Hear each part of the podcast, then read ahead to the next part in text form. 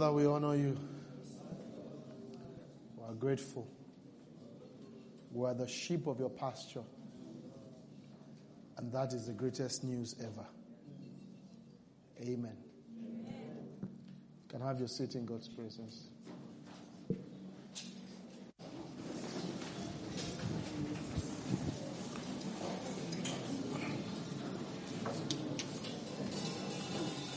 Hallelujah.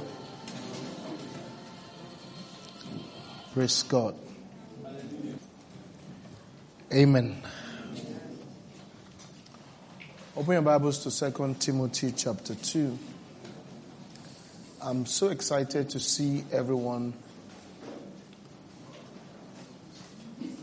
everyone tonight. And um, we thank God for His mercies. And um, such a blessing. Such a blessing.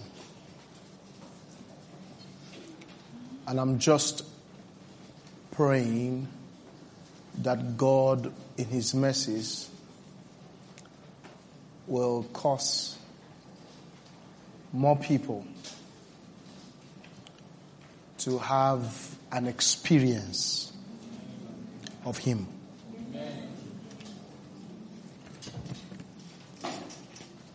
You know, He's sweet. Am I telling the truth?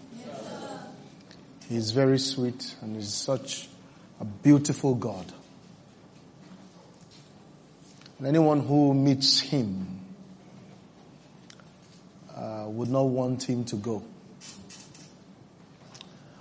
And I just pray that God will use us in greater capacities as vessels that that can cause others to meet this Jesus. So we have been talking about on Sunday I tried to continue the conversations around um, weights, sins, and entanglements. And we have looked at weights. And um, the second thing I wanted to look at is entanglements. And um, I made an attempt on Sunday to look at entanglements. Praise God. And so we we tried to look at entanglement um, yes on Sunday, and it was a good time, but we still were unable to dive into it as much as I would have wanted us to dive into it. And hopefully today we can do more. Uh, also, can you help me with my Bible, please? Also, I am excited that by next week, by the grace of God, we should have started the glory homes.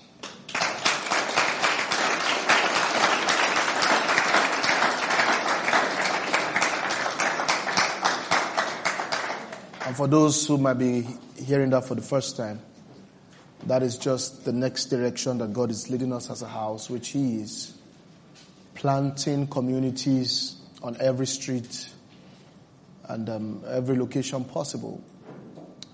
I'm sure we, would, we should be able to start with between 15 to 30 homes where we'll have home leaders that meet every Saturday 5 a.m., 5 p.m. to 6.20 p.m. And then we just discuss what the experiences we have been having in the house, you know, in a more, fam- in a more uh, intimate setting. And we can also watch out for ourselves and also be uh, watchmen for our vicinities and our areas, and then we can also be an, an avenue for the preaching of the gospel to the people that stay close to us. And so that really, really excites me. The reason is that the time is short. Uh, in both ways, the time is short. The time is short, especially as regards when we will, when we shall go meet the Lord. We have not many years where our stories upon the face of the earth shall come to an end and we shall face to face be with our Lord Jesus Christ. And when that time comes, let it be true that we proclaimed his name. And so, I was excited about that. And, um, uh, and so for those um, whose homes will be used and for those who will be cell leaders, uh, I, I know that screening is already going on. Uh, not, maybe screening is a tough Sometimes there is, there is trauma when you hear that word, uh, you know, but, but, what I mean by that is just meeting with you and um, getting to know you better so that you also can know the dreams and the desires of, of, you know, the house in relation to what we're talking about. So the screenings have started and um, on Sunday we will prayerfully, you know, have fellowship uh, by breaking bread, by cutting the cake, and have a moment of fellowship together. That's on Sunday, um, immediately after the service, or we'll wrap up the service with a with a with a cutting of the cake for the glory homes. Uh, we're looking strangely serious today. I don't know. Is am I the cause? Am I the one? Am I looking serious? Okay. I should calm down, are we? Pastor be coming down, are we?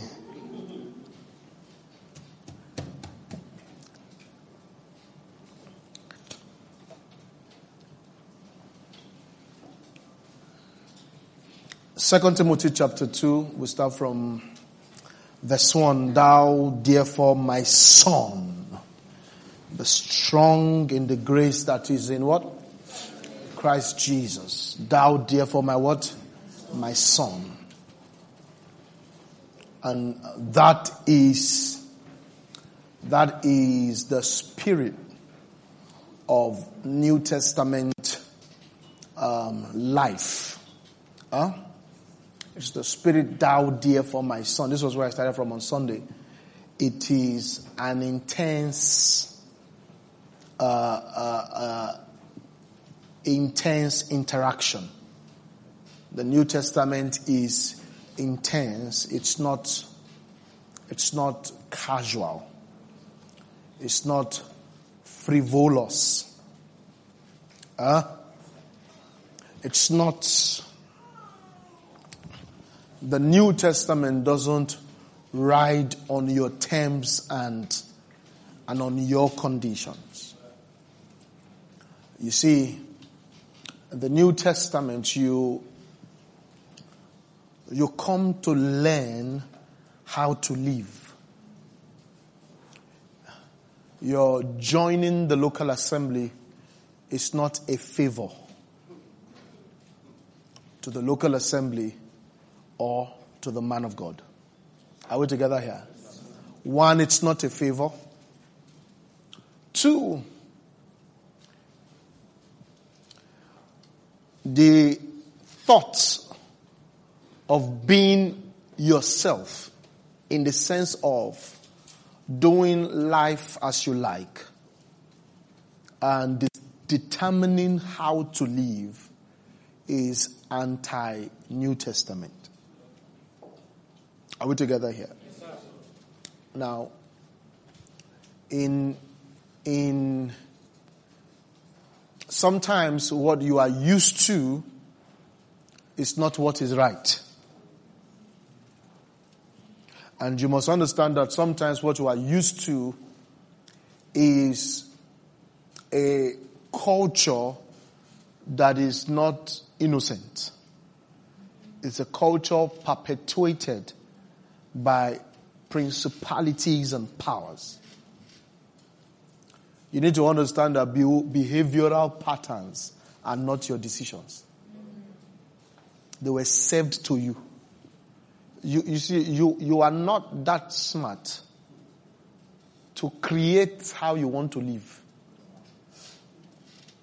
When you think you were the one who made it, who made that decision, you are being deceived. It was not your, it was not your decision. It was served you. I want to live my life. I want to be myself. Did not come from you. It was handed over to you. Are my friends here? So we see the strength of this particular conversation. The strength is, thou therefore, my son. Now, I'm not even about to preach about the father-son relationship. I'm just telling you about the intensity of our engagements. He didn't say my customer. Are we together here? The idea of using this phrase son means that this is someone I trained and raised. So in the New Testament, you are trained and raised. Now, what I'm talking, what I'm telling you tonight is counter to the current culture. Huh? The current culture, in the current um, uh, arrangement, you are you are signified as intelligent when you choose to destroy your life. You are signified as intelligent and you are signified as bold and brave. Now, you need to understand that we are the last, we are the current last set of people to step upon the face of the earth. We came to the earth late. So the assumption that we have an ancient brilliance is a lie. The earth is so old that if you find yourself alive, you are the last, you are the current last batch. So you are not a phenomenon. Are my friends here? Now, the thinking that you are a phenomenon is a deception served by hell. It's an old earth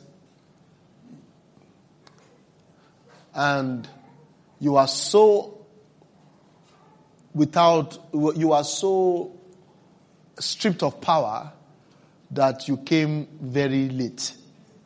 If you were this powerful, you should have come earlier. And maybe if you had come earlier and you are still alive till now, we will respect your thoughts. But the amount of things that have happened without you are too much without your knowledge are too much for us to respect your opinions about how life should be lived. Now, we need to respect the opinion of the one that looked at people and said, before Abraham was, I am. So, we learn from him as novices. What are the current slangs you use for novices? Uh, OT.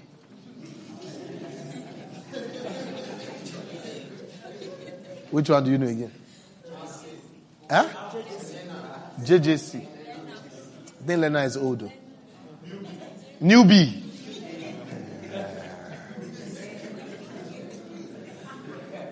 Then when you are playing game, what do they call that? Low rookie or beginner.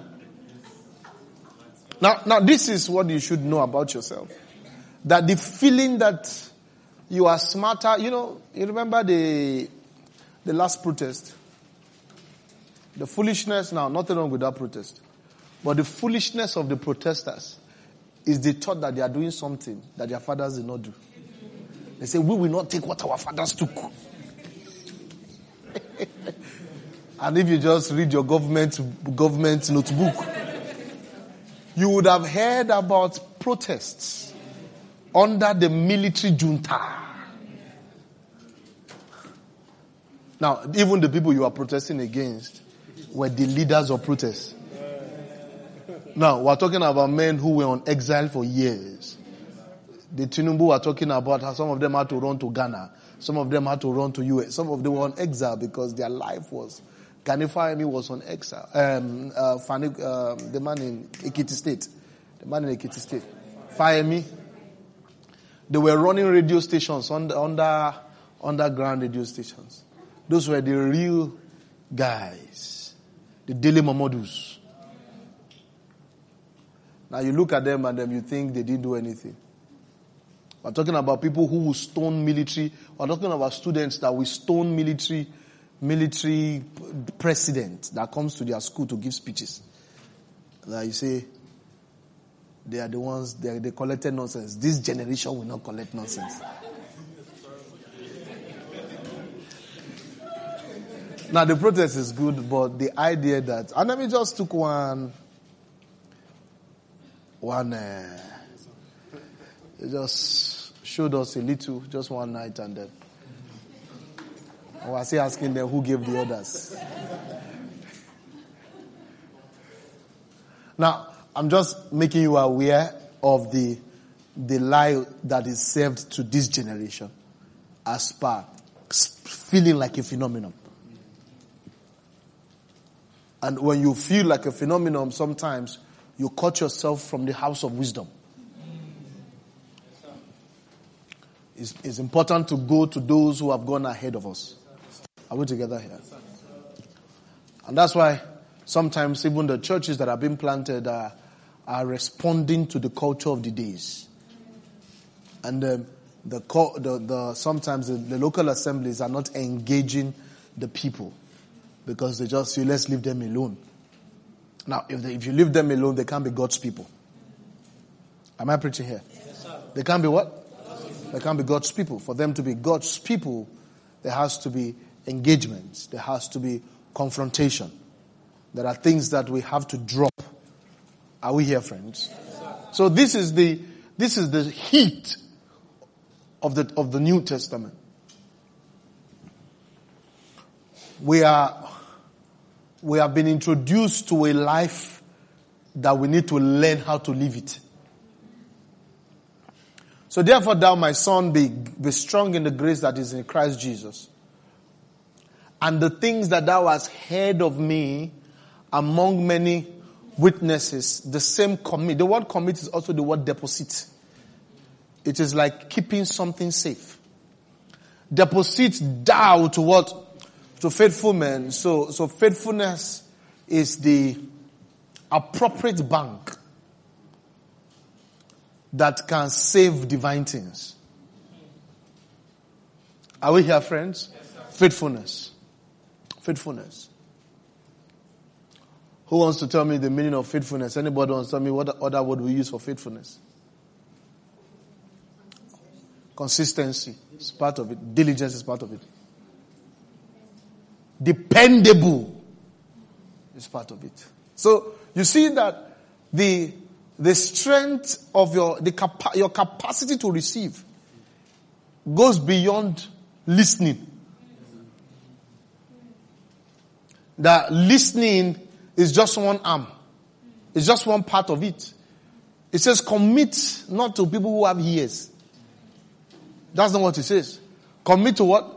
To faithfulness. So there is a heart posture that makes depositing possible. So for example, whatever is being released here, those who will get it are not just those who hear. They are those who are what? Who are faithful. Huh? They're not, and I've, I've checked it in my years of, of, um, you know, serving the Lord in this capacity. I found out that you remember those Jesus Christ spoke about who, who heard and were excited. And um, they were just excited and um, they, they ran, but the word did not profit them. Why? Because they, it was, they, they, they didn't have root in them. Now, one of the things that bear root is faithfulness. They were not faithful. What were the things you gave me to mean faithfulness again? Dependable. Can you say dependable? dependable? Are you dependable? It's a hard posture. Are you dependable? You have to be dependable. Not just enjoy the preaching. Hmm. Not just enjoy the preaching. the Bible says that the word, the word that was preached to us was the same preached to them, but did not profit them. Why? Because it was not mixed with faith. Faithfulness is fullness of faith, right? In those that heard it. So hearing needs does not equal profit. That it is the lowest form of receiving. Hearing. It's not, it's not the, it's not the peak of receiving. You start with hearing, but there has to be faithfulness. Are we together, friends? You have to be faithful. You have to be faithful. And they have said faithfulness is what? To be dependable. You must have a heart and a life that is dependable. What else did you say faithfulness means? Diligence. What else? Consistency. What else? Loyalty. Loyalty. All of these things have to do with receiving. Now, if we are doing apostolic work, now, if it's just enjoyable service, now you don't need all these things. As I'm preaching, just be screaming. You just say, ride on, ride on. just say, ride on, ride on. And that will be enough. But if you are going to be changed and transformed, and be more like Jesus, and be the man that God will have you to be, it has to be more than ride on. There has to be you have to be dependable. You have to be diligent. So the, the, the strength of the word is revealed. The strength of the word is made manifest on the premise of the strength of your character. That if you have a bad character, the word cannot profit you. That your character is important in the in how the, what the word can do in you. Yeah. You know, some people choose the Wednesday they want to come. Yeah, some of you are here. You, you just feel like, can I open my? Make I, make I go here, Zach. The guy funny die. yeah. Ah, I don't think make I go here, Zach. Now it's not going to profit you. Now you enjoy that service, but your life remains the same. Your depression remains with you. Yeah. You see, even when the doctors give you drugs, they will tell you how to use it. Now, that you have the drug does not mean that you will be well. And even that you use the drug does not mean you will be well. There is a way you are to use it. Sometimes they will tell you morning, afternoon, night. Sometimes they will say morning and night. Sometimes they will say one daily. Sometimes they will tell you every eight hours, every six hours. Now, they will tell you sometimes use it for the space of one week. So it's not just, the drug is not automatic healing. The, the, the, the, the strength of that drug will be reviewed on the basis of the strength of your character. If you are a bad person, your sickness remains with you. Are you with me? Even though you have an amatem, what do they call it? Coartem or those, you, you have it. Theoretically, malaria should die. But because you are an irresponsible person, malaria will stay. Are you together with me? You will just remember tomorrow, ah, they gave me drug, I've not used it, you use one. Two weeks after, you remember, you use one. You know, I've been treating malaria for the past three months, it has not gone. Faithfulness. Some of you, the last time you came for Wednesday service might be uh, and if you think Pastor is talking about me, who else am I talking about? I said somebody did not come for weeks. And you are still saying I'm talking about you. Who am I? That's the guy I'm talking about. That's him there. He and his fiancée. Touch him, touch him. Touch the husband you want to mistakenly marry. Touch him. That's touch him. I said touch him. I'm serious. Let everybody see him. Touch his shoulder. Uh-huh. That's, that's, that. So that will not be as if I'm using him to preach. That's the person I'm preaching about.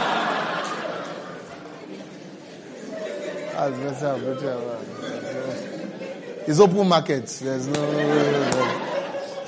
there's nothing there. He and the rest.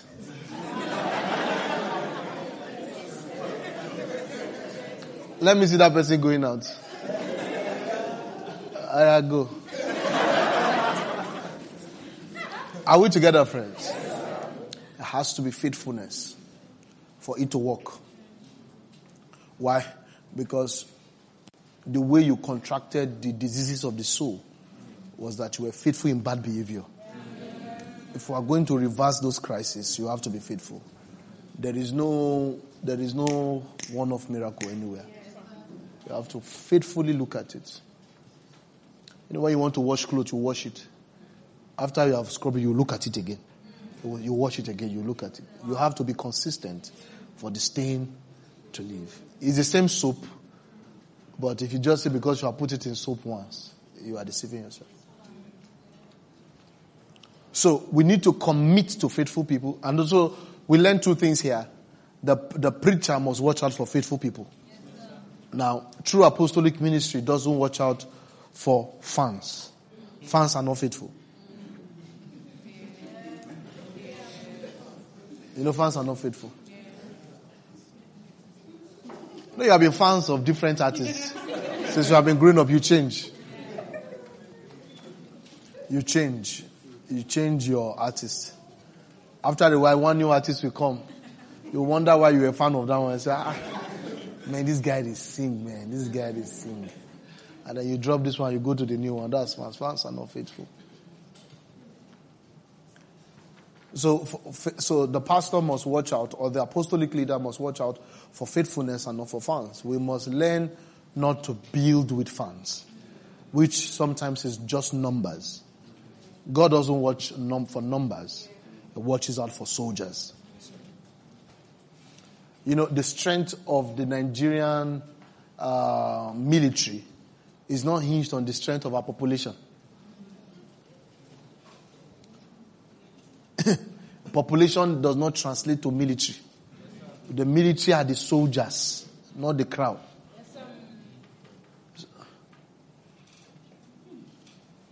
So it's not about numbers. And that's why sometimes the church is, is heavy. we have a lot of numbers, but we don't have faithful people. Am I preaching here?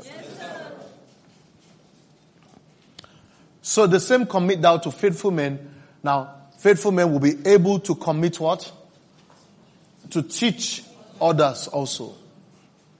So, so, so the ability of teaching is not teaching. Are you hearing me? The ability of teaching is faithfulness. How do I know if you can teach? It's not because you can teach. It's because you are what? Faithful. That's how I know you can teach. So, so pastors should not appoint teachers who can teach.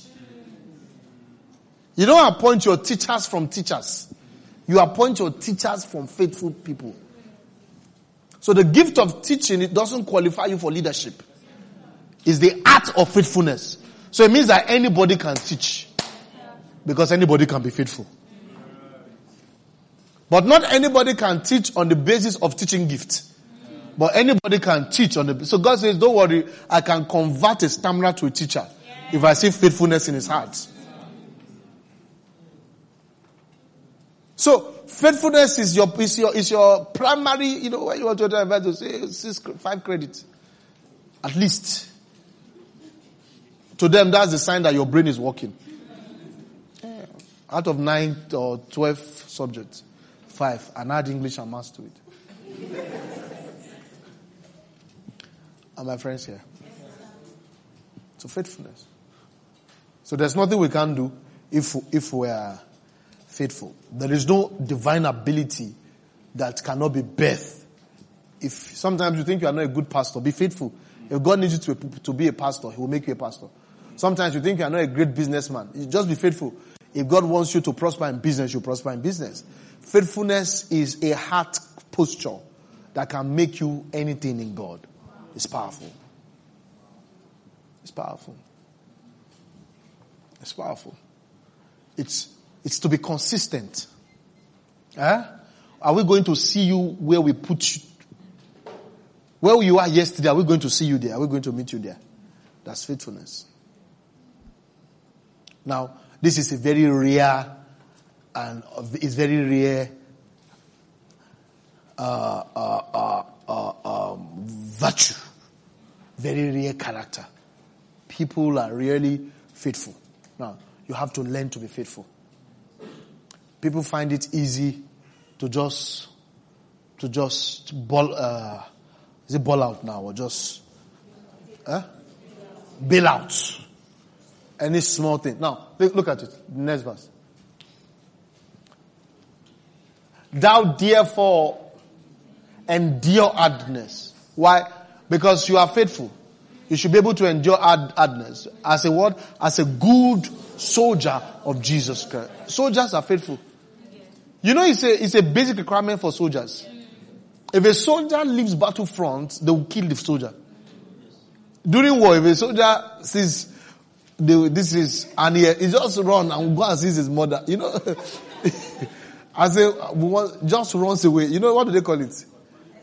Eh? It's called martial. Uh,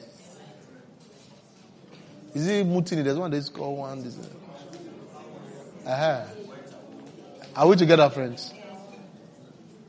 Now, the, the guy is so war and just, as a normal human being,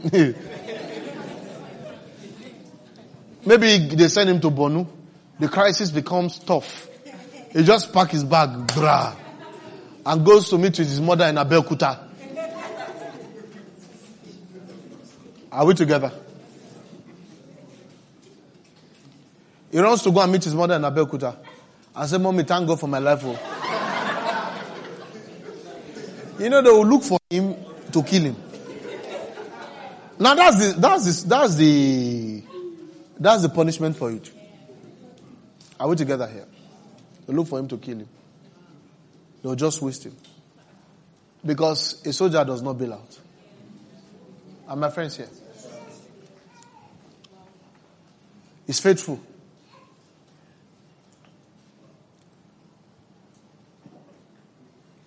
So therefore, endure hardness. Now, not, not, not necessarily hardship. It's hardness. It's hardness. Praise God. Are you looking for anything or anyone? What are you looking for? Deji. Where is Deji? Deji, are you here? They're looking for you. You are disturbing my preaching. Have you seen Deji? Alright. Can you go and sit down now? There's no Deji. As a good soldier of Jesus Christ. No man that warreth entangleth himself with the affairs of this life. Now friends, I tell you the truth. They are meant to pack all of us to MFM campground to do deliverance for us. Because we are really, really entangled. I the. I asked the Lord, I said, Lord, what is the meaning of entangled? In my prayer and preparation.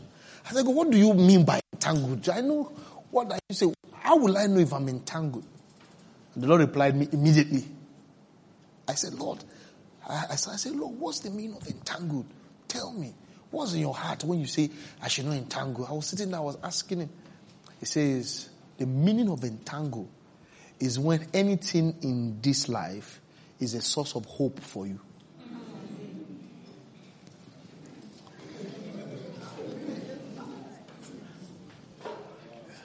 It says when, when this, anything in this life communi- communicates hope, it says you are entangled. I say, Lord, I'm entangled.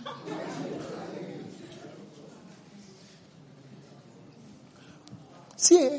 Hope, eh? the Bible says there are three things that abide hope, faith, and love. That thing called hope, it's a powerful place in your soul.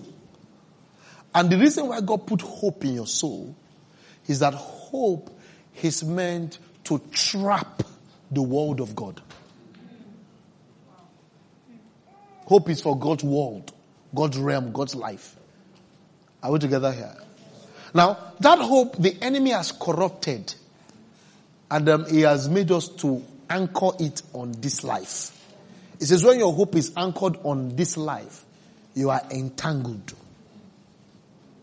Now, this is the reason why a lot of you really think about the second coming of our Lord Jesus Christ. Now, the reason why you already think about it is because you are thinking about something else. Your hope has, you have anchored it to another thing. Now, the reason why a lot of you are terrified of death is because your hope is anchored to a better tomorrow. And so you have to be alive for that tomorrow to be. Now, but there is another life that is greater than tomorrow. If you put your hope on that, you will not, death will not be that powerful to you anymore. That's what the apostles had. The apostles had a hope that was more than this world, and death was not an end to them. It was an hope, it's an hope that is beyond the veil. Am I preaching here? no, no, we're still looking at this scripture. Don't bring it yet. Are we together, friends?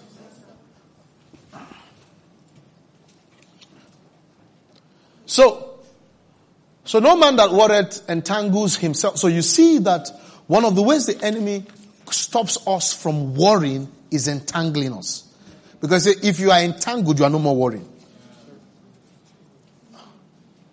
Uh, you are no more worrying if you are entangling, if you, if you are entangled with this life. So one of the things, you know what to, to, to be entangled means in Hebrew? Is the same word used to plait air. Yeah, to do braids. Yes, yes. I'm not cooking it. Go and study. Is to do braid. Now some people, their life, they have braided it. One million braids. They have braided it. Yeah. Today is God.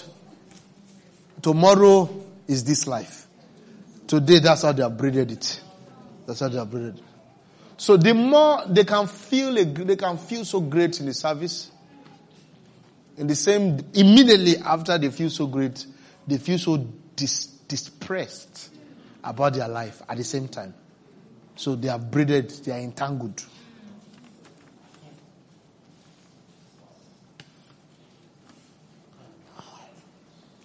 Are we together here? First, give me that scripture you gave me, First Corinthians 15, 19.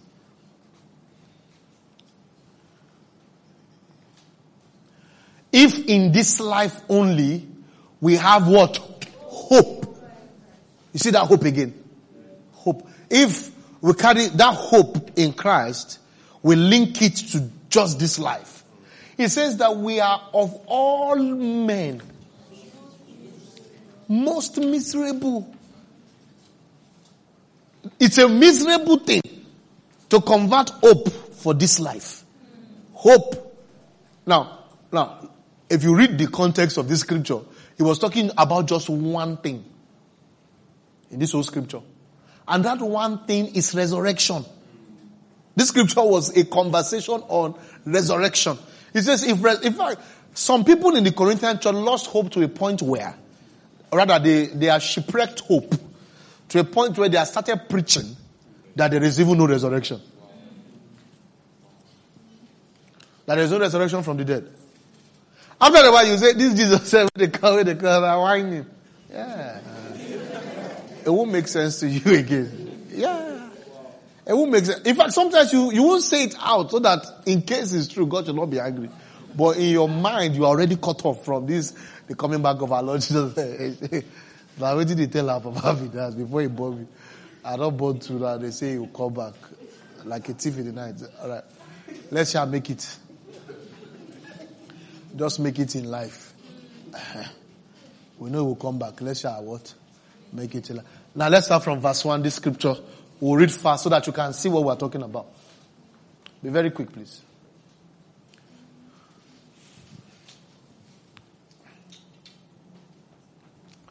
Verse 2. 3. Now, for I delivered unto you first of all that which I also received. How Christ died for our sin according to what? The scripture. Verse 2. Verse 4. And he was buried and rose again. The third day according to what? The scriptures. And that he was seen of Cephas, then of the twelve. After that he was seen of above 500 brethren at once. So you see that events continued after resurrection. The resurrection was not just a one-off event. After resurrection, life continued. Now our hope should be hinged on that life. Of whom the greater part remain unto this present, but some are falling asleep. Now you see, when the Bible talks about people who are falling asleep, the writers that talk about people who are falling asleep are writers who understand resurrection and death has lost its value. They don't see, they don't see death as end. So they trivialize death. This is what makes martyrdom possible.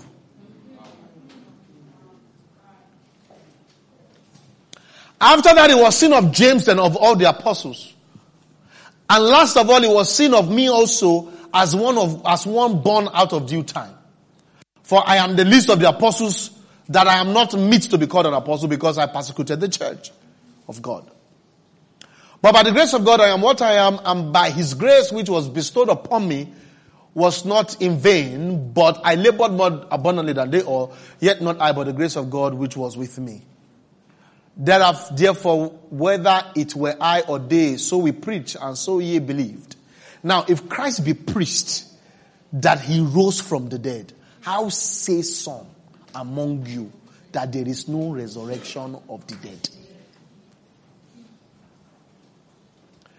But if there be no resurrection of the dead, then we must go back to the beginning of our conversation. Then Christ not risen. Now, if Christ is not risen, then is our preaching vain.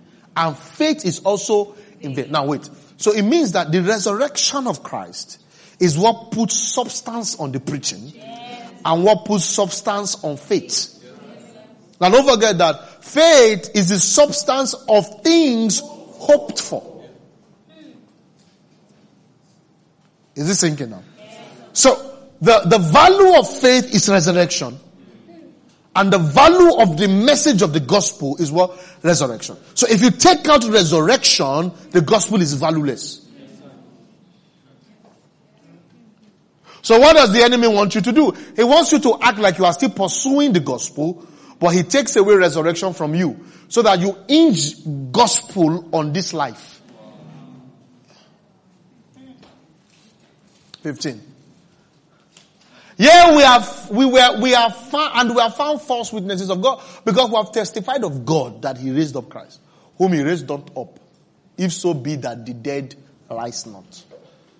For if the dead rise not, then Christ is, then is not Christ raised. And if Christ be not raised, your faith is in vain. You are yet in your sins. Then they also which have fallen asleep in Christ are perished. If in this life only we have hope in Christ, we are of all men most rich. What's the next verse? But now is Christ risen from the dead and become the first fruit of them that slept. What does the first fruit mean? We are, this, we are, we are coming after him. If he rose is our example, we are also going to rise. I said we are going to rise there is resurrection for us. Are we here, friends?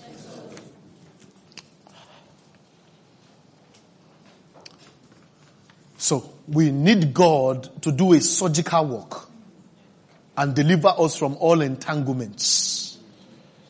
Right? So that we can hinge our hope on the resurrection of Christ. Now, when we look at Luke chapter 17, maybe we start from verse 26. Let me show you something. Another, we have looked at the concept of how we are meant to be like soldiers, right?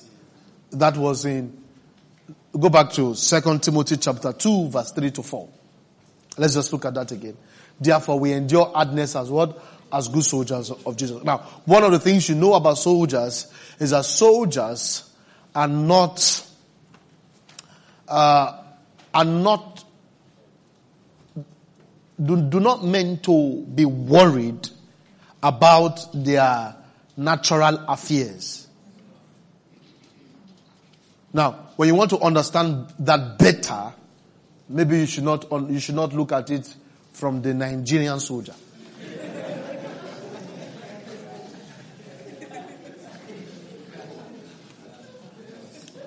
Are we together, friends? Because sometimes the Nigerian soldier is still, he has to, yeah, because some of them buy their boots. Some of them have to go and buy extra bullet. so they might have a reason to be entangled. Now that's not a perfect example for this preaching. But ideally, the state cares for the soldiers' affairs. Why? Because he has to be focused on war. Now, this is how God wants us to be. The more focus we put on Jesus Christ and his things, the more we allow him to provide for our needs. But you see, this is difficult sometimes because you were not born soldier. You were born civilian. You got saved. You are now being enlisted. Now, see, he says that no man worried, no man that worried entangled himself. So immediately you start entangling yourself, you are removed from the war. Now, not that you are not a soldier, but you are not fit for battle. Are we together here? You are removed from the war. And then the reason why we have to remain not, we have, we have to make sure we're not entangled is so that we might please Him who has chosen us. He chose us to be soldiers. And we have to please Him. And the way to please Him, so anytime I choose not to be entangled, I'm pleasing God. Now let me tell you something about pleasing God. When you give God pleasure, God will lavish goodness on you. Oh. The person that catches this line will enjoy life. What I just said. If you give God pleasure, He will, He will, He will take care of you. I tell you the truth. And um, He will take care of you in an extravagant manner. Now let me say this to you, that God will do a better job than you yourself. I tell you the truth. I tell you the truth. But sometimes it's not God we don't trust. It's just that His trust we don't have. It's not God's fault. It's not, it's not only God you don't trust. Generally, you don't have trust. That's why even after God has blessed you, now you are blessed. You still struggle to give your time. Now the reason is it's not that you hate God, it's that you have difficulty in trusting. Your capacity to trust has been has been tampered with. That muscle is weak. Now, you need to strengthen that muscle and, and, and get revival in that muscle. The plans of God are better than yours. I was in my early 20s or late teen where God told me to write the plan for my life. And I wrote it down. God said, what, what's your dream? I wrote it down. I showed him and the Lord responded and said, if I answer this prayer, I have cheated you. He said, because what I have planned for you is more than what you wrote down. He says, Zach, if I answer this prayer, I've cheated you. Now, when God told me to do that, I, I thought I wanted to mess him up. I thought about a lot of things. And God still said, if I answer this, I've cheated you. Because eyes have not seen, ears have not heard. If you can write it down, then God's plan is bigger. Neither has it entered into the heart of man. So any, any dream you have is still you cheating yourself. If it can still be in dream world, it's still lesser than God's plan. Because eyes have seen it, ears have heard it, and it has entered into your heart. So there are things God has planned to those who love Him and those who focus on Him that they can't even imagine. So, so, so, so when, you are, you, when your imaginations are coming true, you are still living short of divine life.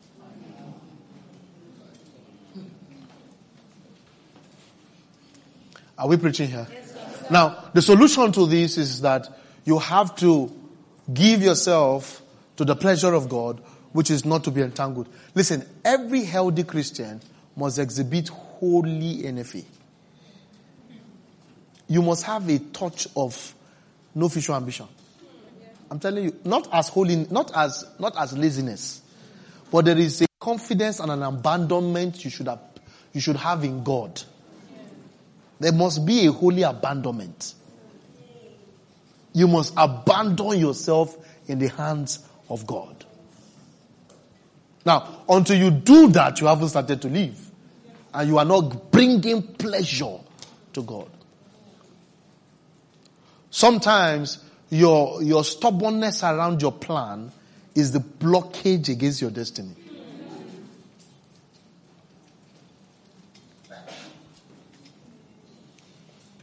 Am I, are all my friends here? I lost some of them. Huh? Oh, are here, right? I haven't lost. Uh-huh. Tell somebody, don't be entangled. Don't be entangled. It is one of the manifestations of lack of faith. It says the man that has a double mind should not expect to receive anything from the Lord. God is in the house of those that have abandoned themselves in his hands. Abandon yourself. Find out what God will have you do and don't use leisure time to do it. A lot of us spend our valuable times on our plans and spend the leisure one, the leisure, the leisure time on what you perceive God will have you do.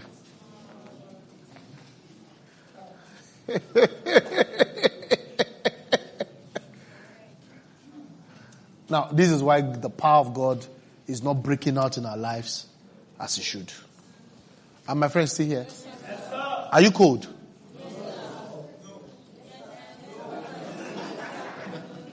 Praise God. If you are cold, let's leave them like that. Luke chapter, chapter 17.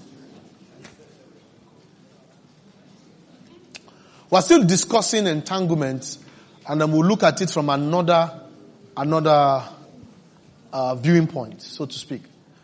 And as it was in the days of Noah, so also, so shall it be also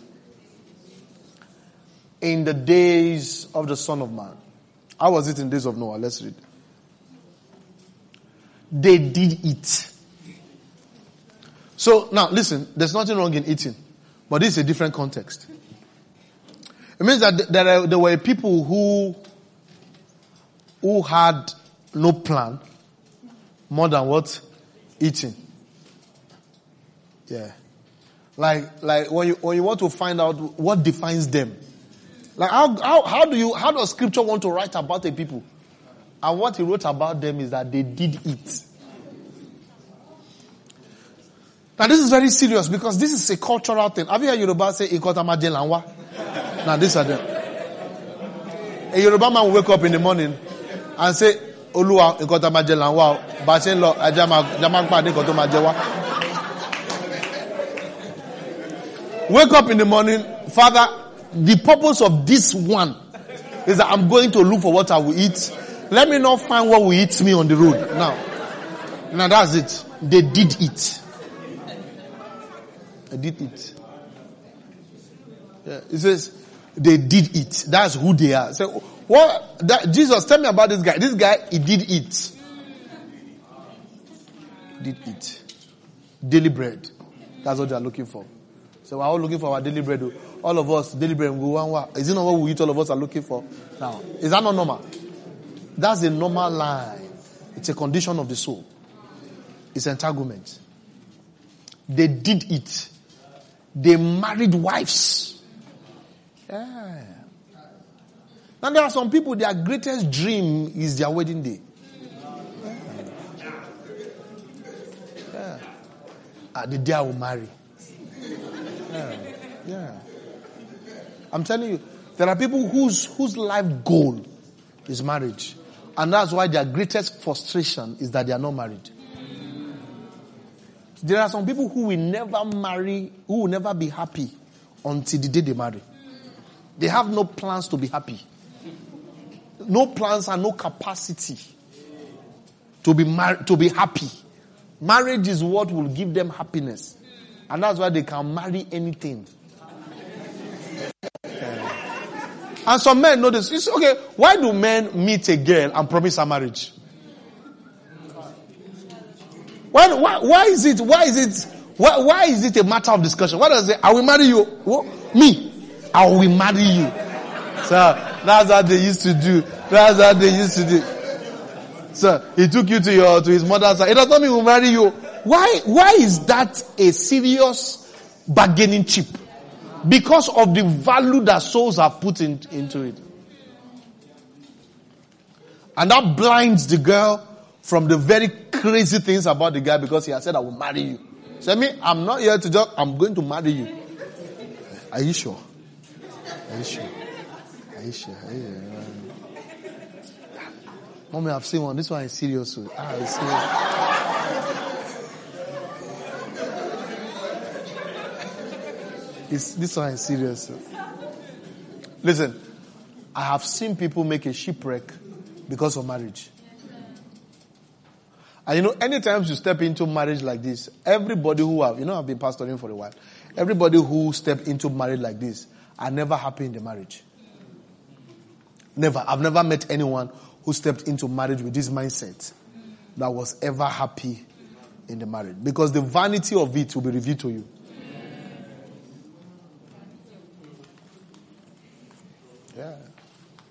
There is nobody that is married who has not asked himself, why did I marry?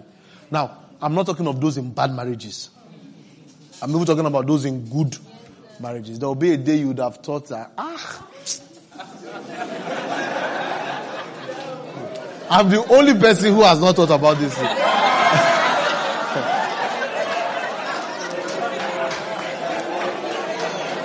I'm telling you, I always hear everybody say this.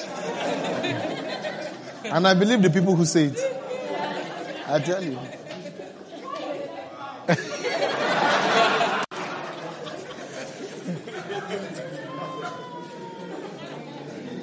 He says, he says they, they married wives. No, it's just not how we define a good life. You see a young man, you say, when are you settling down? Is it not the fact that you know that he's troubled right now? That until he marries before he has what? Settled down. That his life is in current turmoil.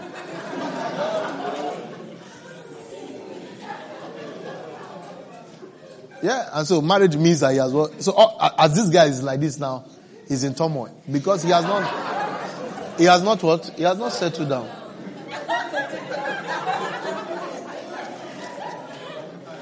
Yeah. Sometimes people tell a girl, forget it.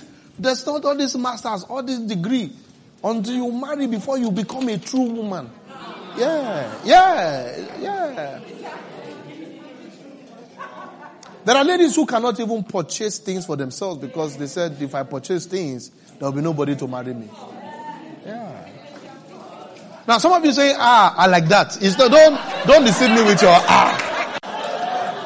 Don't deceive me as if you are deeper, you are higher than that.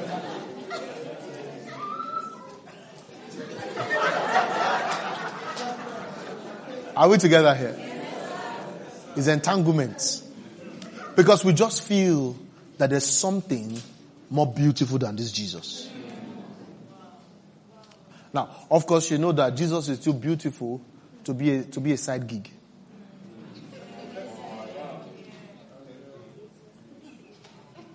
It can't, it, it can't be, it can't be one of your side gigs that you are doing in your leisure time. You can only love the Lord your God with all your heart, with all your mind, and with all your strength. Now, now you are you are rendered weak and useless if you haven't dealt with this I'm talking about. This is the reason why the anointing is not flowing, the power is not flowing. And this is why God does not attest of your presence. Because actually speaking, or factually speaking, your presence should be His presence. When you come, it must mean that He has come. Now, what makes this not to happen is the various entanglements. Entanglements. Things that we have, we have put our hands into, eh, that are not necessary. Now, I'm, I'm not even talking about life itself. I'm talking about the legitimate issues of life. Now, why, why can you confidently not be entangled around the legitimate issues of life? The reason why it is a good decision not to be entangled is that there is someone here, there is somebody who's the most powerful person in the whole world who has decided to take responsibility for these things. Now God is not saying they are not important, but God is saying I am more important. And um, he's not saying that they are not, because the, the Bible, Matthew chapter 6, the Bible told us that your father knows that you have need of these things. So it's not an issue of they are, they are not needed. He knows that they are needed, but he's saying that the value of your soul is more than pursuing these things. Now, I know that every house needs a dustbin, but you can't convert your car for dustbin. How many of you have the dustbin in your kitchen is too much? And you say they should go and put it inside your car. Now, it's not that you don't need a dustbin, but a car is too valuable for, for dustbin. So it's not that you don't need these things, but your soul is too valuable to pursue it. So you need to lose your soul for what it was made for, which is to capture God. Then God will now supply all of that. So your father knows that you have need of this. Sometimes the entanglement is, can be an emotional entanglement. You are invested in something and someone that since the day the investment starts, your, the deposit of God in your soul began to reduce. You know, there are people you meet and you have to unmeet God. Yeah. You meet some people, you have to unmeet God. They represent the day you started depreciating in your walk with God. Am I telling the truth? Yeah. They repre- they, they, that's who they are in your life. And sometimes we are too emotionally attached that, that we choose, we choose to satisfy we choose temporary pleasure for immediate death. You are temporary pleasure, but you are dying. Some relationships represent death. Have you, have you been in a relationship where you, you lost it, you were crying that you lost it, but you know it's a good thing you lost it? Now the person sees you crying, he wants to come back and say, okay, since you are crying, he's paining you. And I say, hey. I'm not crying because I want to. I'm, my flesh is crying, but I know I can't have, I know I should not have you. Go. The person thinks, ah, oh, you're crying now, so let me come back. No.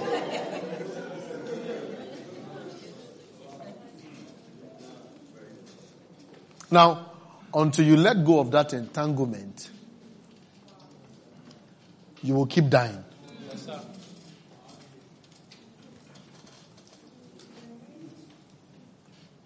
And if you die long enough, if you die for too long, you might jeopardize purpose. It's not every death you can recover from and still do purpose. Some deaths, the success is that you just came back to life. You have lost your place in fulfilling destiny. Yes. If nobody tells you that, I tell you. It's not every time you die, you now go back to do what you were meant to do. Sometimes you you have died for too long that the, the cycle of destiny has moved too much. You can't, you can't participate anymore. Yeah, that's what the Bible talks about. Those who, when it will be like they went through fire and God just, they, God can only save them. Have you seen doctors say, let's just eh, choose? You see, we just want to recover some things. So sometimes it's like that spiritually that you have died for too long, that you are, you can no longer do the work of the Father. There's an old man who loves me so much, and one of the reasons why I know he loves me, and he, he hasn't told me, but I know, is that he wishes that he started early the work of the ministry. Yeah. There's a time to start the work of the ministry. If you delay long enough, when you return, you can't do what you were meant to do. Because the people you are meant to save, some have gone to hell, some have gone to heaven. You don't, they don't need you again. Yeah. So you can't choose. You can't just determine, okay, maybe, maybe 20, 10 years later. 10 years later, God, have you called people who did not answer you? And you called another person who answered you? And the person who you first called now came and said, I heard you called me. I said, eh, I've already done what I need to do.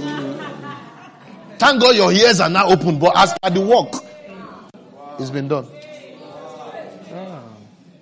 It happened today. I called, who was I calling? I called someone. The person did not hear me. I called another person. The person did. The one who I felt called said, I heard you are calling me. Yes, I'm happy you now here.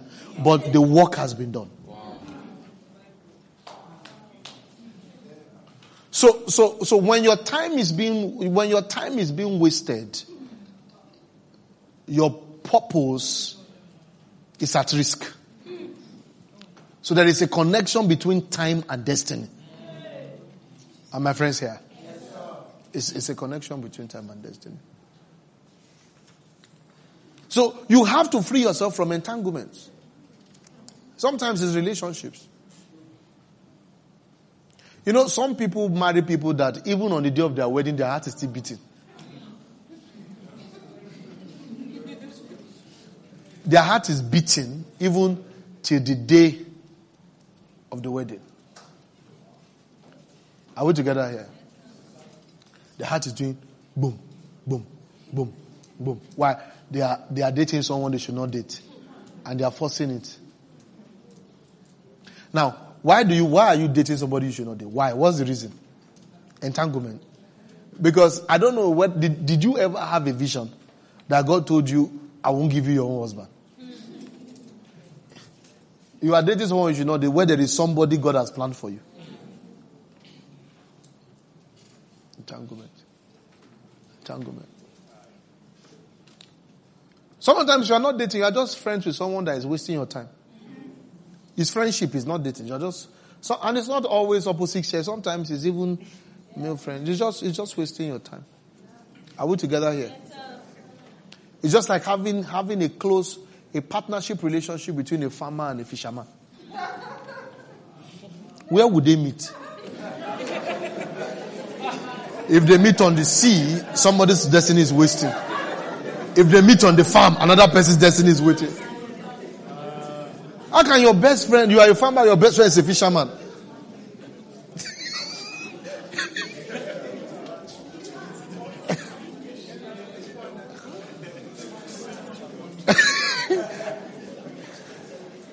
if you meet on the sea, one's destiny is wasting.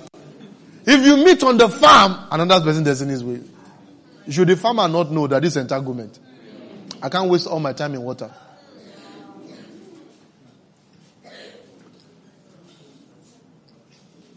They now catch a, they, they now catch a big fish, a big catch.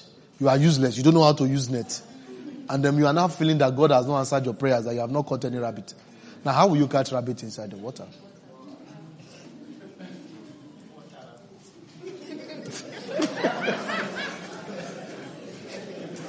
It's entanglement. It's entanglement.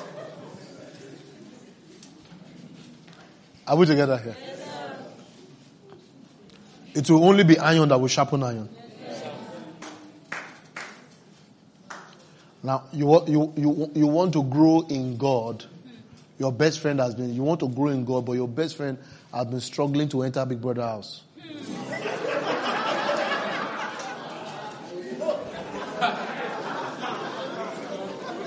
Now, the people who want to enter Big Brother house, do they come for Wednesday Bible study?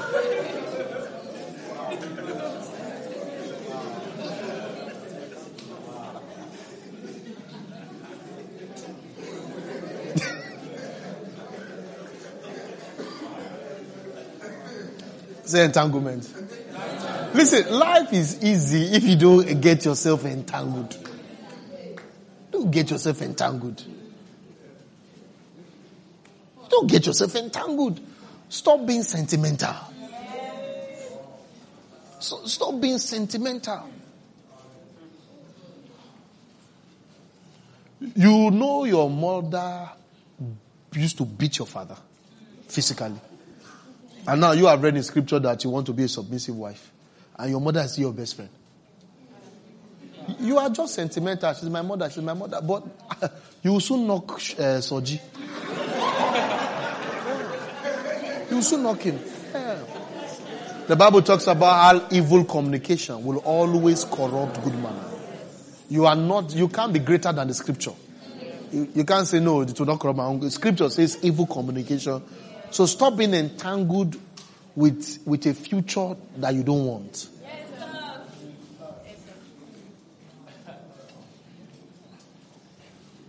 Are we preaching here? Stop being entangled with the future. Stop being sentimental.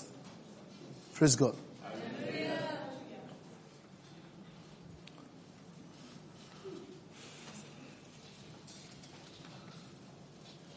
And that's why the 12 disciples were always with Jesus Christ. Huh? They were always with him.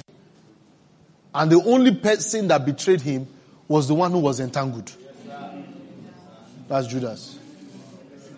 He was entangled. He was entangled with the chief priests who wanted to kill Jesus. You can't be with people who want to kill Jesus and you eventually kill Jesus.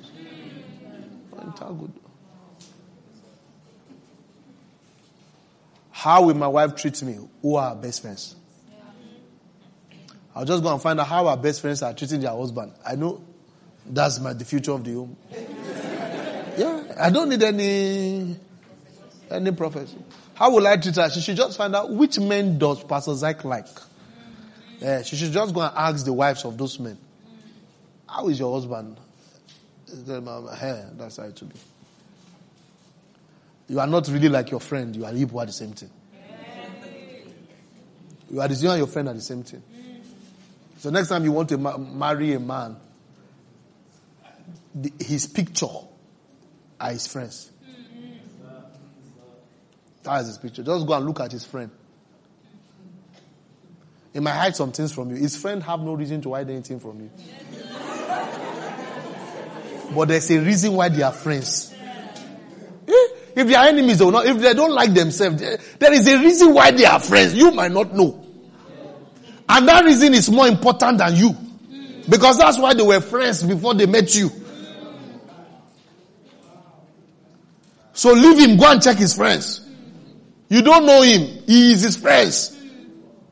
I know my husband. You are not the one that know your husband the most. His friends know him more than you. It's later you will know him the most. Just go and check his friends. Just one day, just buy his friends a crate of uh, beer. See their response. Say, ah, what did And you say, my husband does not drink. You are, you are, you are a mugu. Just buy. Or, t- or tell his friends, I get one, I get one people I want work for you. And the watch it, watch it.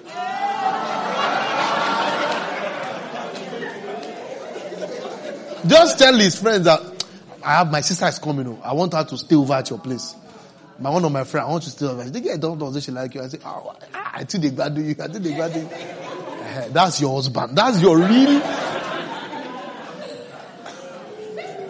Real husband.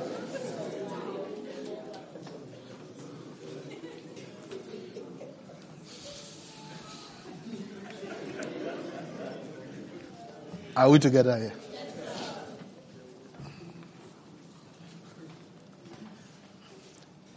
Ask somebody, are you entangled?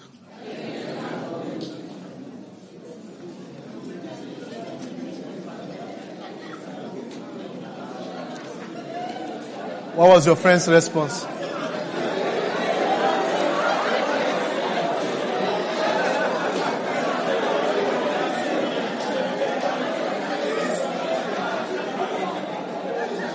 Amen. That's why Jesus Christ told disciples, you have to tarry in Jerusalem, all of you, the 120. If they didn't tarry in Jerusalem, Jesus will not come, be able to count them again. From 120, they would have turned to 82 or 83. It would be an odd number.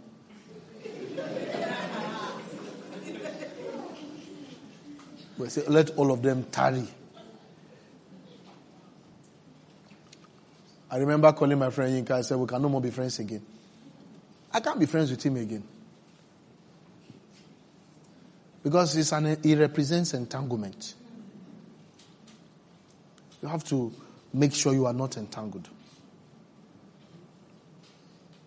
Are we together here? Now, Jonathan was meant to be the second after David. But Jonathan was entangled with who? With Saul, his father. And he died the death of his father, even though his behavior and his heart was different. But true sentiment, remained entangled. Praise God. Now, there are some people here, there are some preachers you are listening to that what I preach is contrary to what they preach. I've lost you. See, you are going to turn out as what you entangle yourself with, not the main thing. Let me explain how entanglement. You know, entanglement is not 50 50. It's 100 for the enemy.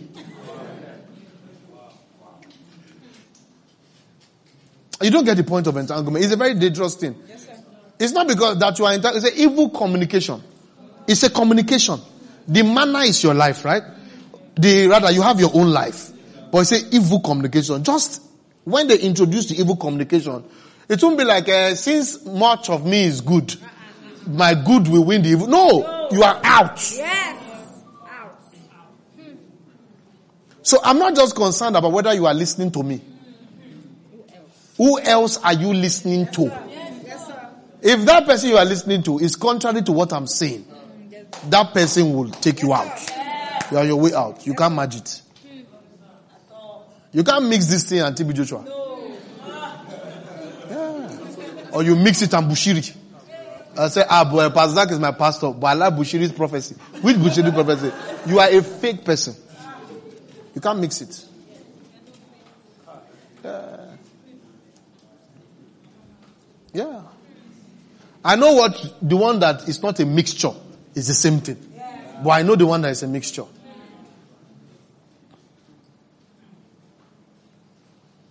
Now some of you have warned you.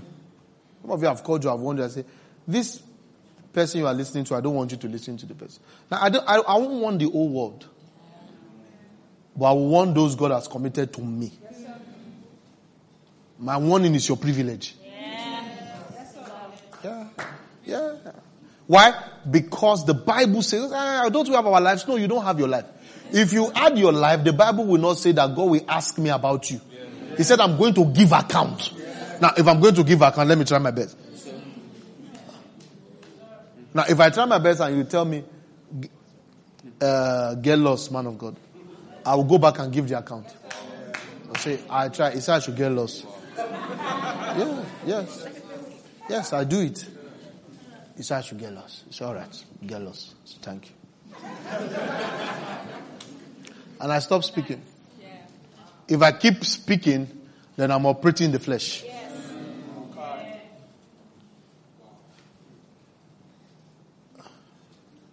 Are we together here? Because it's not just Isaac was willing, Abraham was commanded to go and slay Isaac. But what made that thing possible was that Isaac allowed it to. Abraham did not take Isaac when Isaac was a baby. Oh. He was 13 years old. Are you telling me a 13 year old boy does not know that they want to, they want to dumbo him? 13 year old boy. That, that was why he was used as a prototype for Jesus. Who was taken to the, to the, and he did not what? He did not say anything. That's how the prophet said it. I think Prophet Isaiah was prophesying about Jesus. Isaac was the type of Christ. Because he asked his father, hey, you say we are going to do sacrifice. Where's the ram? don't know why me. Where's the ram? And his father said the Lord will what? Provide. Now, they didn't give him injection. They didn't give him anything to sleep. They lay that. They, oh, they took a knife like this. Now, that's not a normal child. The Holy Spirit has done some work in that man of God's Not man of God. Now that's the principle of apostolic leadership. Is, is willingness, but the sheep, if you force Isaac, it's no more a sacrifice. So that's how you know a, a, a fake, a false pastor, a fake prophet. They force you to do what the real one will just tell you what you should do. Then you will be the one to say, I submit.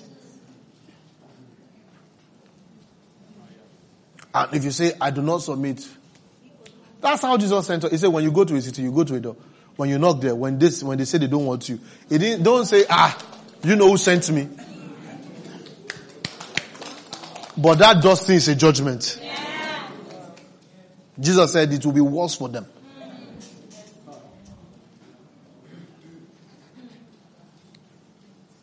Are we together, friends? so they did it, they drank, they married wives, they were given in marriage until the day that Noah entered into the ark and the flood came.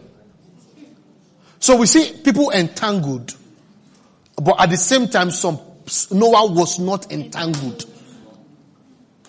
Can I preach here? Yeah. Now, the lack of the ability of Noah not to be entangled was what gave him authority to lead the few he led. Now, this man led all the animals and they obeyed him. His, his obedience was complete and that was why he could order obedience to those who were willing. Am I preaching here? And then, but when he entered the ark, the flood came. That's how the day of the Lord is going to be unrighteousness will be growing like this. Righteousness will be growing like this. But soon there will be a climax where judgment will hit the earth. That's why you have to race to build and enter the ark. You have to rest to build Christ likeness. To build a tabernacle for God. Because the days ahead are days of flood. Your marriage will not save you. Yes. Your appetite will not yes. save you. There will be no entanglement that will save you. It will be the ark that you have built. Listen, your, your walk with God, I didn't say that you are saved. The, the, the, the intensity of your work with God will be what will save you in the days of trouble. And the days of trouble are definitely going to come. They are going to hit the face of the earth. COVID, COVID hit us. Churches who did not build their people lost their members. Some churches did not, there were thousands of churches who could not open again after COVID. Why? Because they didn't build the house on the premise of God's love. The people don't, don't love God. The people got used to online. Whereas the people should have missed the service. If you built the presence, they would have missed it. But there was nothing, they were just attending. So they didn't miss it. They found that staying at home is of more value. There was no difference between what they had in church and what they are having at home. And so the question goes, say, why was I not going in the first place?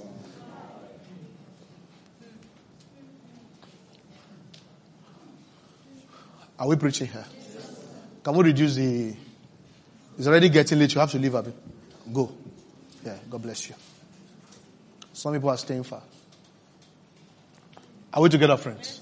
Just keep watching online, okay? They did eat, they drank. Married wives, they were given in marriage. But that flood is going to come. I tell you the truth, there's a flood coming. Your money cannot stop it.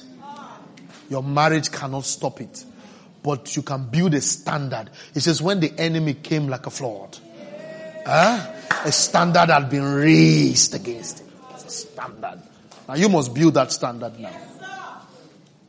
You must build that standard now because the flood will hit the earth. You must build that standard now.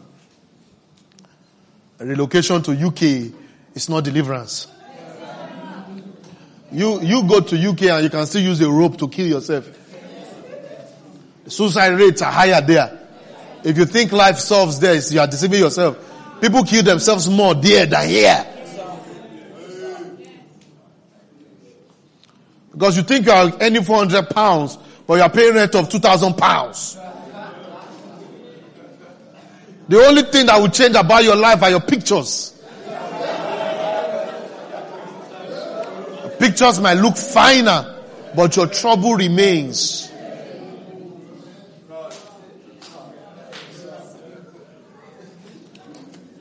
Are my friends still here? There's deliverance tonight. Build the ark. Build yourself. Be faithful. Listen, these things that we are teaching are exact. They are exact and precise. There is, if you, if you respond wrongly to it, the result is predictable. If you respond rightly to it, the result is predictable. Am I preaching here? Yes, I said, am I preaching here? Yes,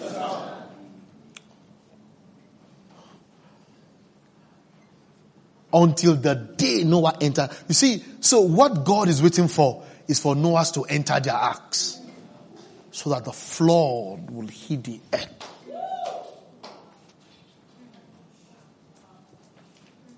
Are we together here? Finally, give me Genesis chapter 19.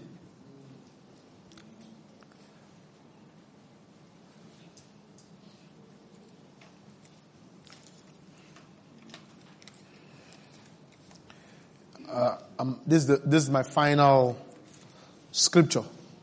My final um, uh, uh, example, I have three. There's a third one, the last one. So let's do this together. Are you blessed?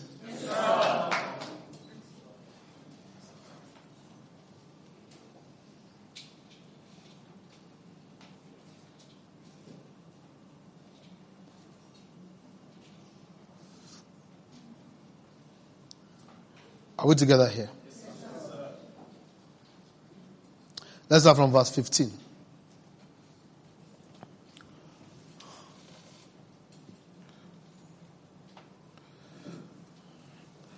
Oh my goodness. I feel so blessed. And when the morning arose, then the angels hastened Lot, saying, Arise, take thy wife and two daughters, which are here, lest thou be consumed in in the iniquity of the city. Praise God. The next verse.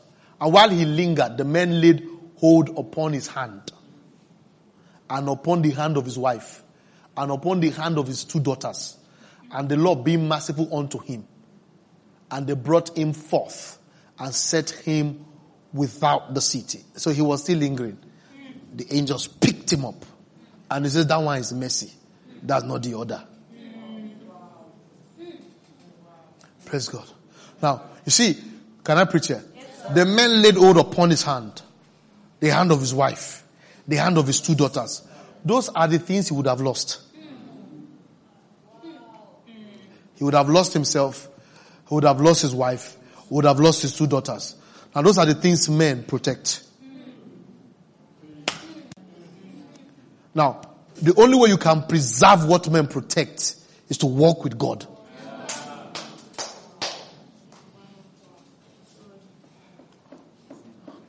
Are you with me? Yes, I don't know if you are hearing this thing. Yes, now, hold this one. Still go back to Luke, Luke 17, 27.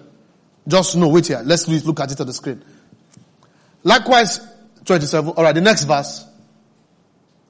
Likewise also as it was in the days of Lot. You see, it's the same thing I'm preaching. It's using the same examples I'm using. In days of Lot, what did they do again? They did it. Now, this is what they did in days of Noah. Now, that's what they will do in our days also. Because as in the days of Noah, so shall it be in the last days. The Bible predicted. They did eat, they drank, they bought. Eh? Instagram. They bought. They sold, they planted, they builded. That was all that was in their soul. But that same day that Lot went out of Sodom, it rained fire and brimstone from heaven and destroyed them all. Even thus shall it be in the day when the Son of Man is revealed. In that day, he which shall be upon the housetop and his stuff in the house, let him not come down to take it. That is reduce entanglement.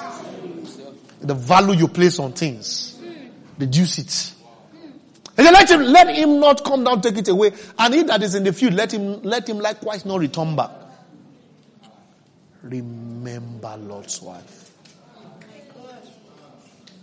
Give me the next verse. The next verse. Whoever shall seek to save. So it's the state of the soul. When your soul, what you are thinking about is to save his life. When the natural life becomes the most important thing to you, he says you shall lose it.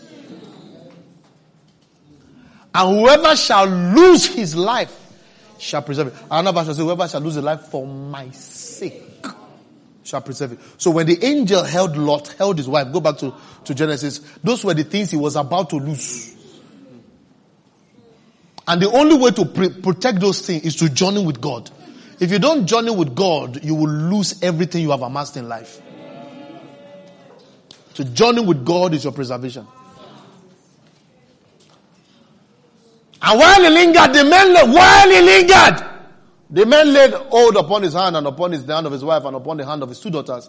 The Lord being merciful unto him and they brought him forth and set him without the city. And it came to pass when they had brought them forth abroad that he said, escape for thy life. Look not behind thee. Neither stay thou in all the plain. Escape to the mountain lest thou be consumed. And Lot said unto them, Oh, not so, my Lord. Behold, now thy servant has found grace that said that thou hast magnified, hast magnified thy mercy, which thou hast showed unto me in saving my life. And I cannot escape to the mountain lest some evil take me and I die. Now, the point here is this. Are you together with me? The point here is this that, you see, Lot had not, spiritually speaking, Lot had not built spiritual capacity. Are you together with me? Look at it. Behold now, this city is near to flee unto and it is a little one. Let me escape thither. Is it not a little one? And my soul shall live. And he said unto him, See, I have accepted thee concerning this thing also, that I will not overthrow the city for which thou hast spoken. Haste thee, escape either, for I cannot do anything till thou do come thither. Therefore the name of that city was called Zoar. The sun was risen upon the earth when Lot entered into Zoar. And that is, that is a, a, place called the little one. It is the place you go to before you go to the mountain. Are we together here? It is the place of humility. It's the place of meekness. That's how we escape. Now look at this here. Then the Lord rained upon Sodom and Gomorrah brimstone and fire from, from the Lord out of heaven. Uh-huh. And he overthrew those cities and all the plain and all the inhabitants of cities that which grew upon the ground. But his wife looked back behind him and she became a pillar of salt. Why did she look back? The Bible told us why in Luke chapter 17. It was because she was trying to, she was concerned about her things. Luke 17 told us her heart was still attached. God had declared a journey, but she was attached to things. And then she turned to a pillar of salt. You are meant to be the salt of the earth, but not a pillar of salt, because you are meant to be progressive, not stagnant. And so we know she's salt, but she's useless. Saved but useless. Now there are a lot of people saved but useless. It is when you keep walking with God that there is value in your salt. A salt can lose its salinity because it's no more journeying with God. And what stops that journeying is when you are carried away by the affairs of this life.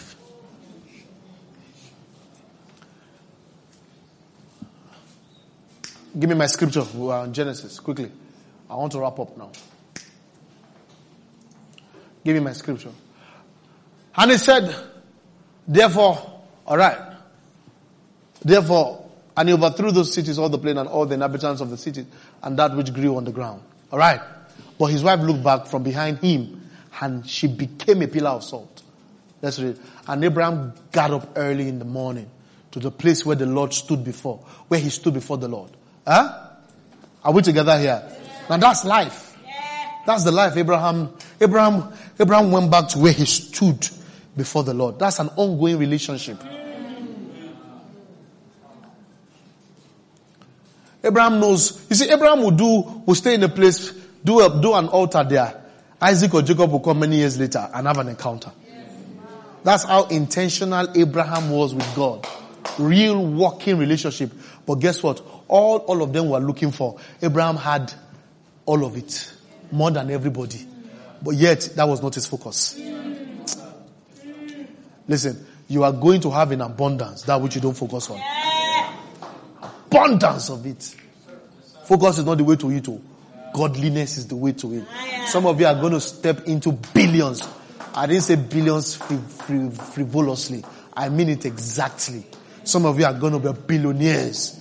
And the reason is because you have what is bigger than billions. It is the very person of God. Real relationship with Jesus. Robust one. Practical. Where Jesus is fair. You see, when you can let millions go because of Jesus, then Jesus can give you billions because of him. Now, Christian billion, um, businessmen must understand this because we have allowed greed enter into what we talk about business. You see, the success of a business is not how much you got, it's how much of Jesus you chose. Sometimes a billionaire can count loss because he chose Jesus. Then Jesus will now give you the kind of blessing, the kind of wealth that you will have no principle to explain it with. Abraham got up early in the morning to the place where the Lord, where he stood before the Lord. And he looked towards Sodom and Gomorrah and towards all the land of the plain. And behold, and lo, the smoke of the country went up as the smoke of a furnace.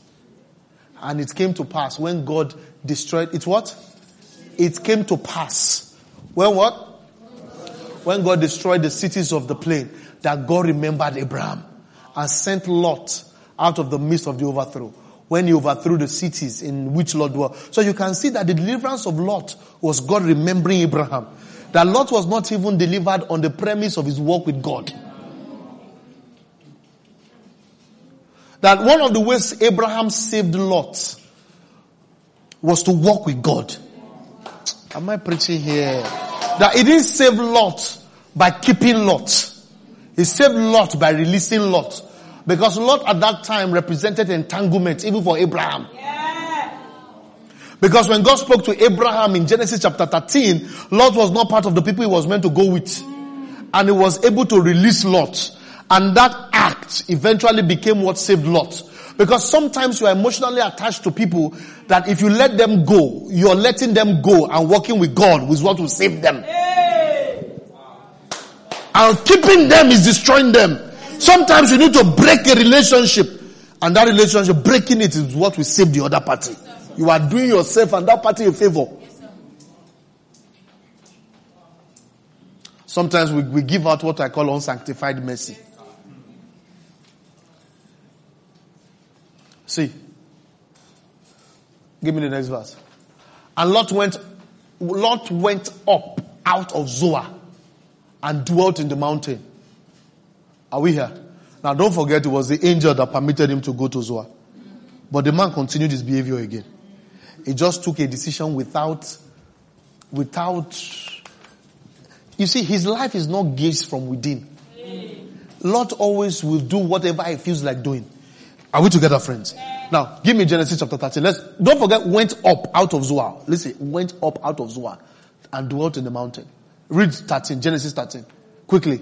And Abraham went up out of Egypt, he and his wife and all that he had, and Lot with him into the south.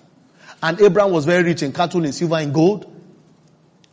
And he went on his journeys from the south, even to Bethel, unto the place where his tent had been at the beginning, between Bethel and Ai. And the place of the altar which he had made there at the first, and there, and there Abraham came, called on the name of the Lord.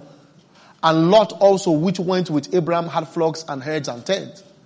And the land was not able to bear them that they might dwell together, for their substance was great, so that they could not dwell together.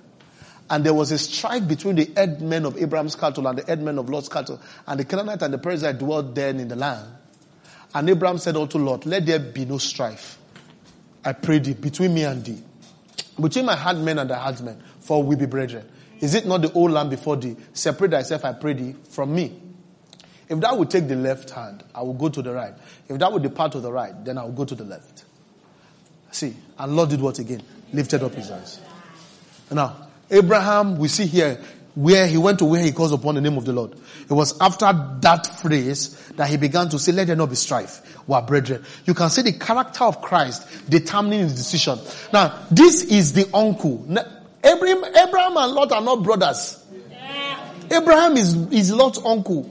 Lot is just his nephew. Now, your uncle tells you, am I preaching here? Pick anyone. You are the effrontery to lift up your eyes. He lifted up his eyes and beheld all the plain of Jordan, that it was well watered everywhere. Before the, before the Lord destroyed Sodom and Gomorrah. Now, in the archive of heaven, there's something called destroy Sodom and Gomorrah. It is stored there in the eternity of God. Are you together with me? But you need to walk with God to choose rightly. If you choose with your physical eyes, you are going to be wrong because you don't know what's stored in the archives.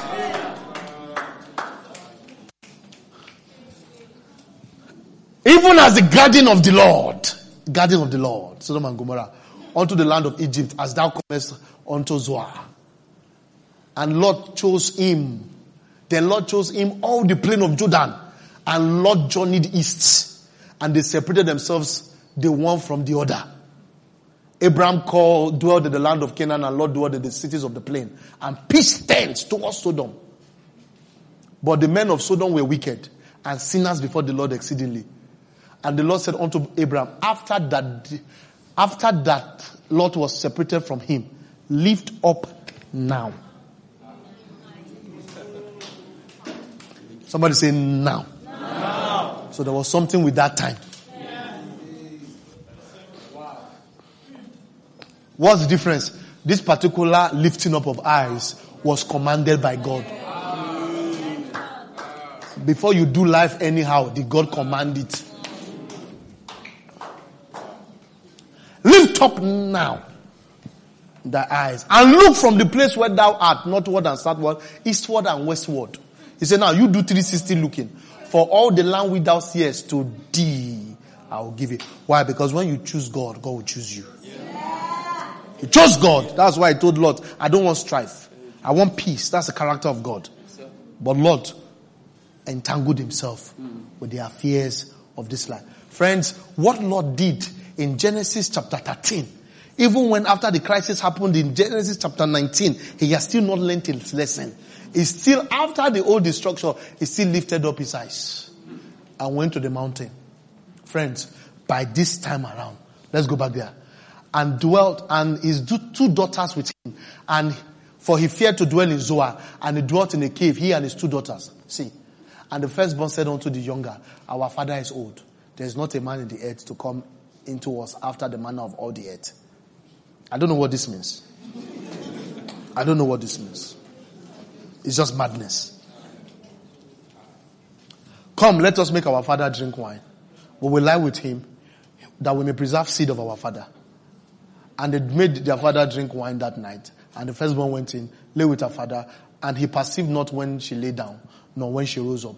When she arose, and it came to pass on the morrow that the firstborn said unto the younger, Behold, I lay yesterday night with my father. Let us make him drink wine this night also and go down and lie down with him that we may preserve seed of our father. And they made their father drink wine that night also. The younger arose, lay with him, and they perceived not where they lay down, nor when she arose. And they were, and they, thus were both the daughters of Lot with child by their father. Yeah. And the father bore his son and called his name Moab. This Moab now became eternally an enemy of Israel. So eventually, Lot, who is Abraham's nephew, who could have been part of the lineage of Israel, turned to become an enemy because of entanglement. Did the Bible not tell us that when we love the world, we are going, the love of the world is enmity against God. Even though you are a child of God, the more you keep loving the world, you are turning to become an enemy. See, she bore a son and called his name Moab. The same is the father of the Moabites until this day. Look at the younger, she also bore a son and called his name Benammi. The same is the father of the children of Ammon. Those are the Ammonites. They are also eternal enemies of Israel.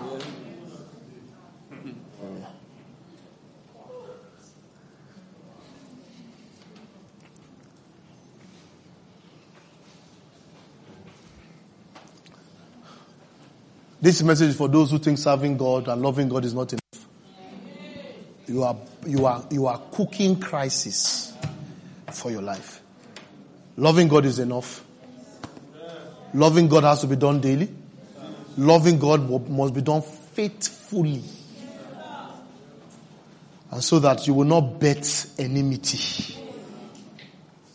Your seed will continue the lineage of Christ it will continue the prosperity of the kingdom upon the face of the earth. You will not bet an anathema. What if you take two minutes to pray before we call it a day? Just two minutes. We're already finished.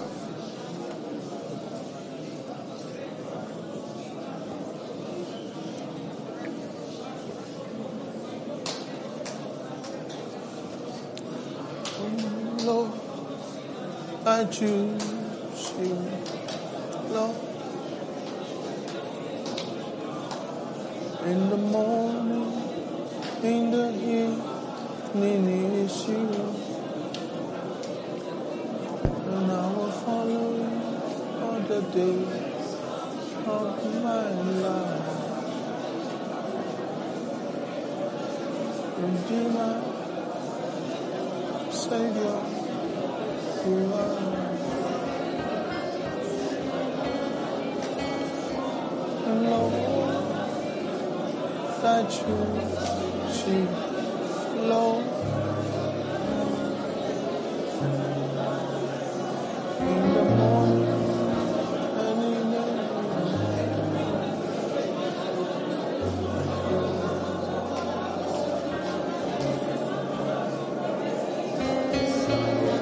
choose you, Lord.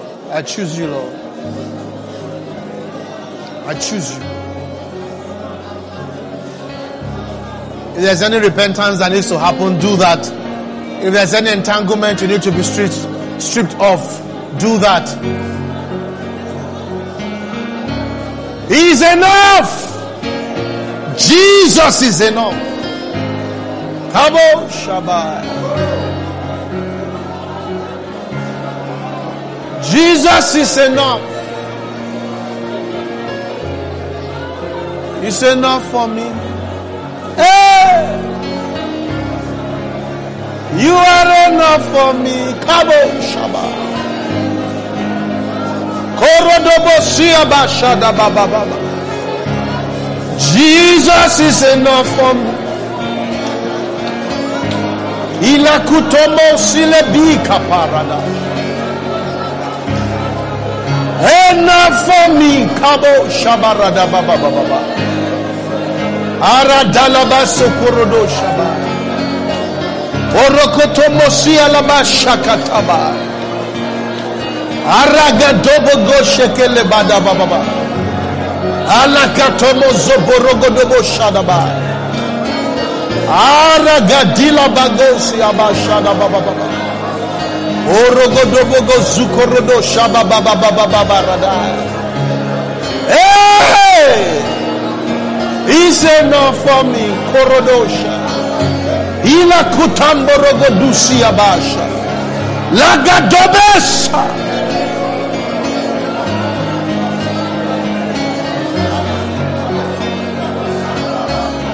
Enough for me, oh.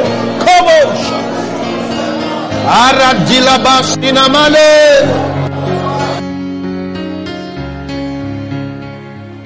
El katamo siledesh kabaya.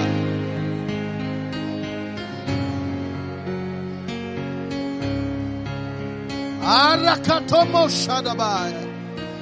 Aradila baga superadishka. Ale kuno mokotolo boshka. Katobo shabaya. Alagadila Bosie.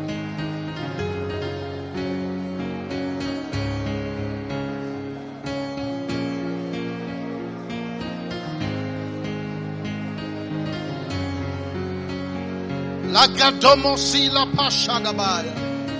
Aragadomoso kotalabasha. Come on, come on, come on. Talk to the Lord. Talk to the Lord.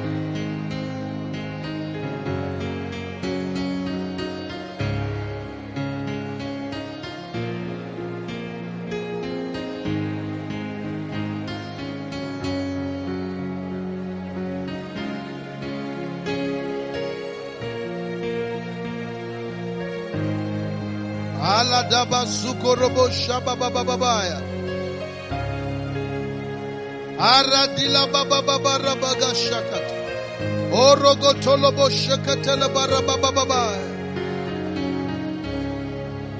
Shatala boko toloboska. Ala boko tomo shakatala baya.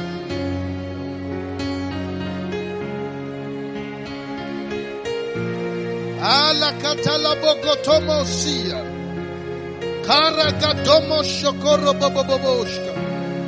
Ala da da da la la la bagazi karabasha. Ara katome zubere de boshka. La kutobo shendere bikatoshka. Ala katalaba sushkaba.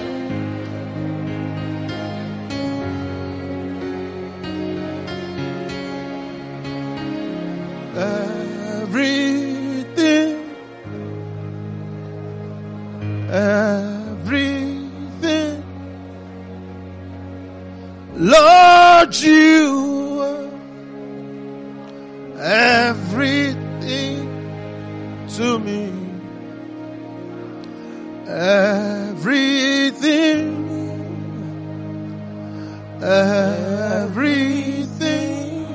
Hey. Lord, you are everything. My treasure,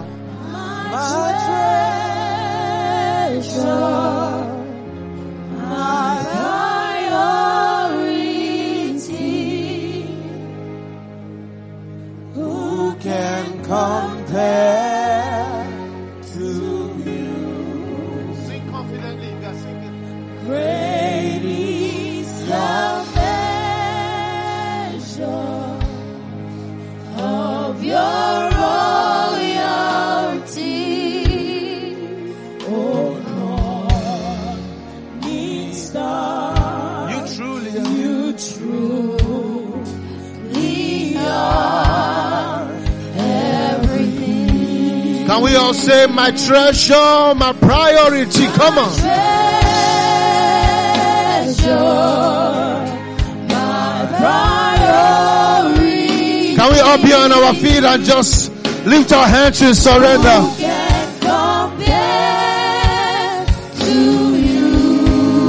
Great is the measure. Great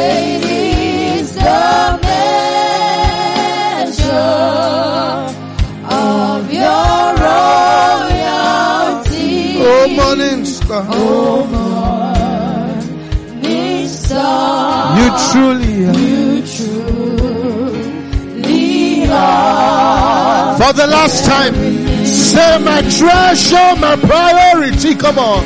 My treasure, my priority.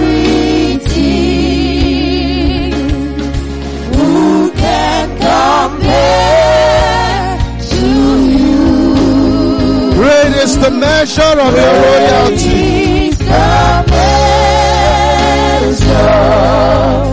of your royalty. Oh,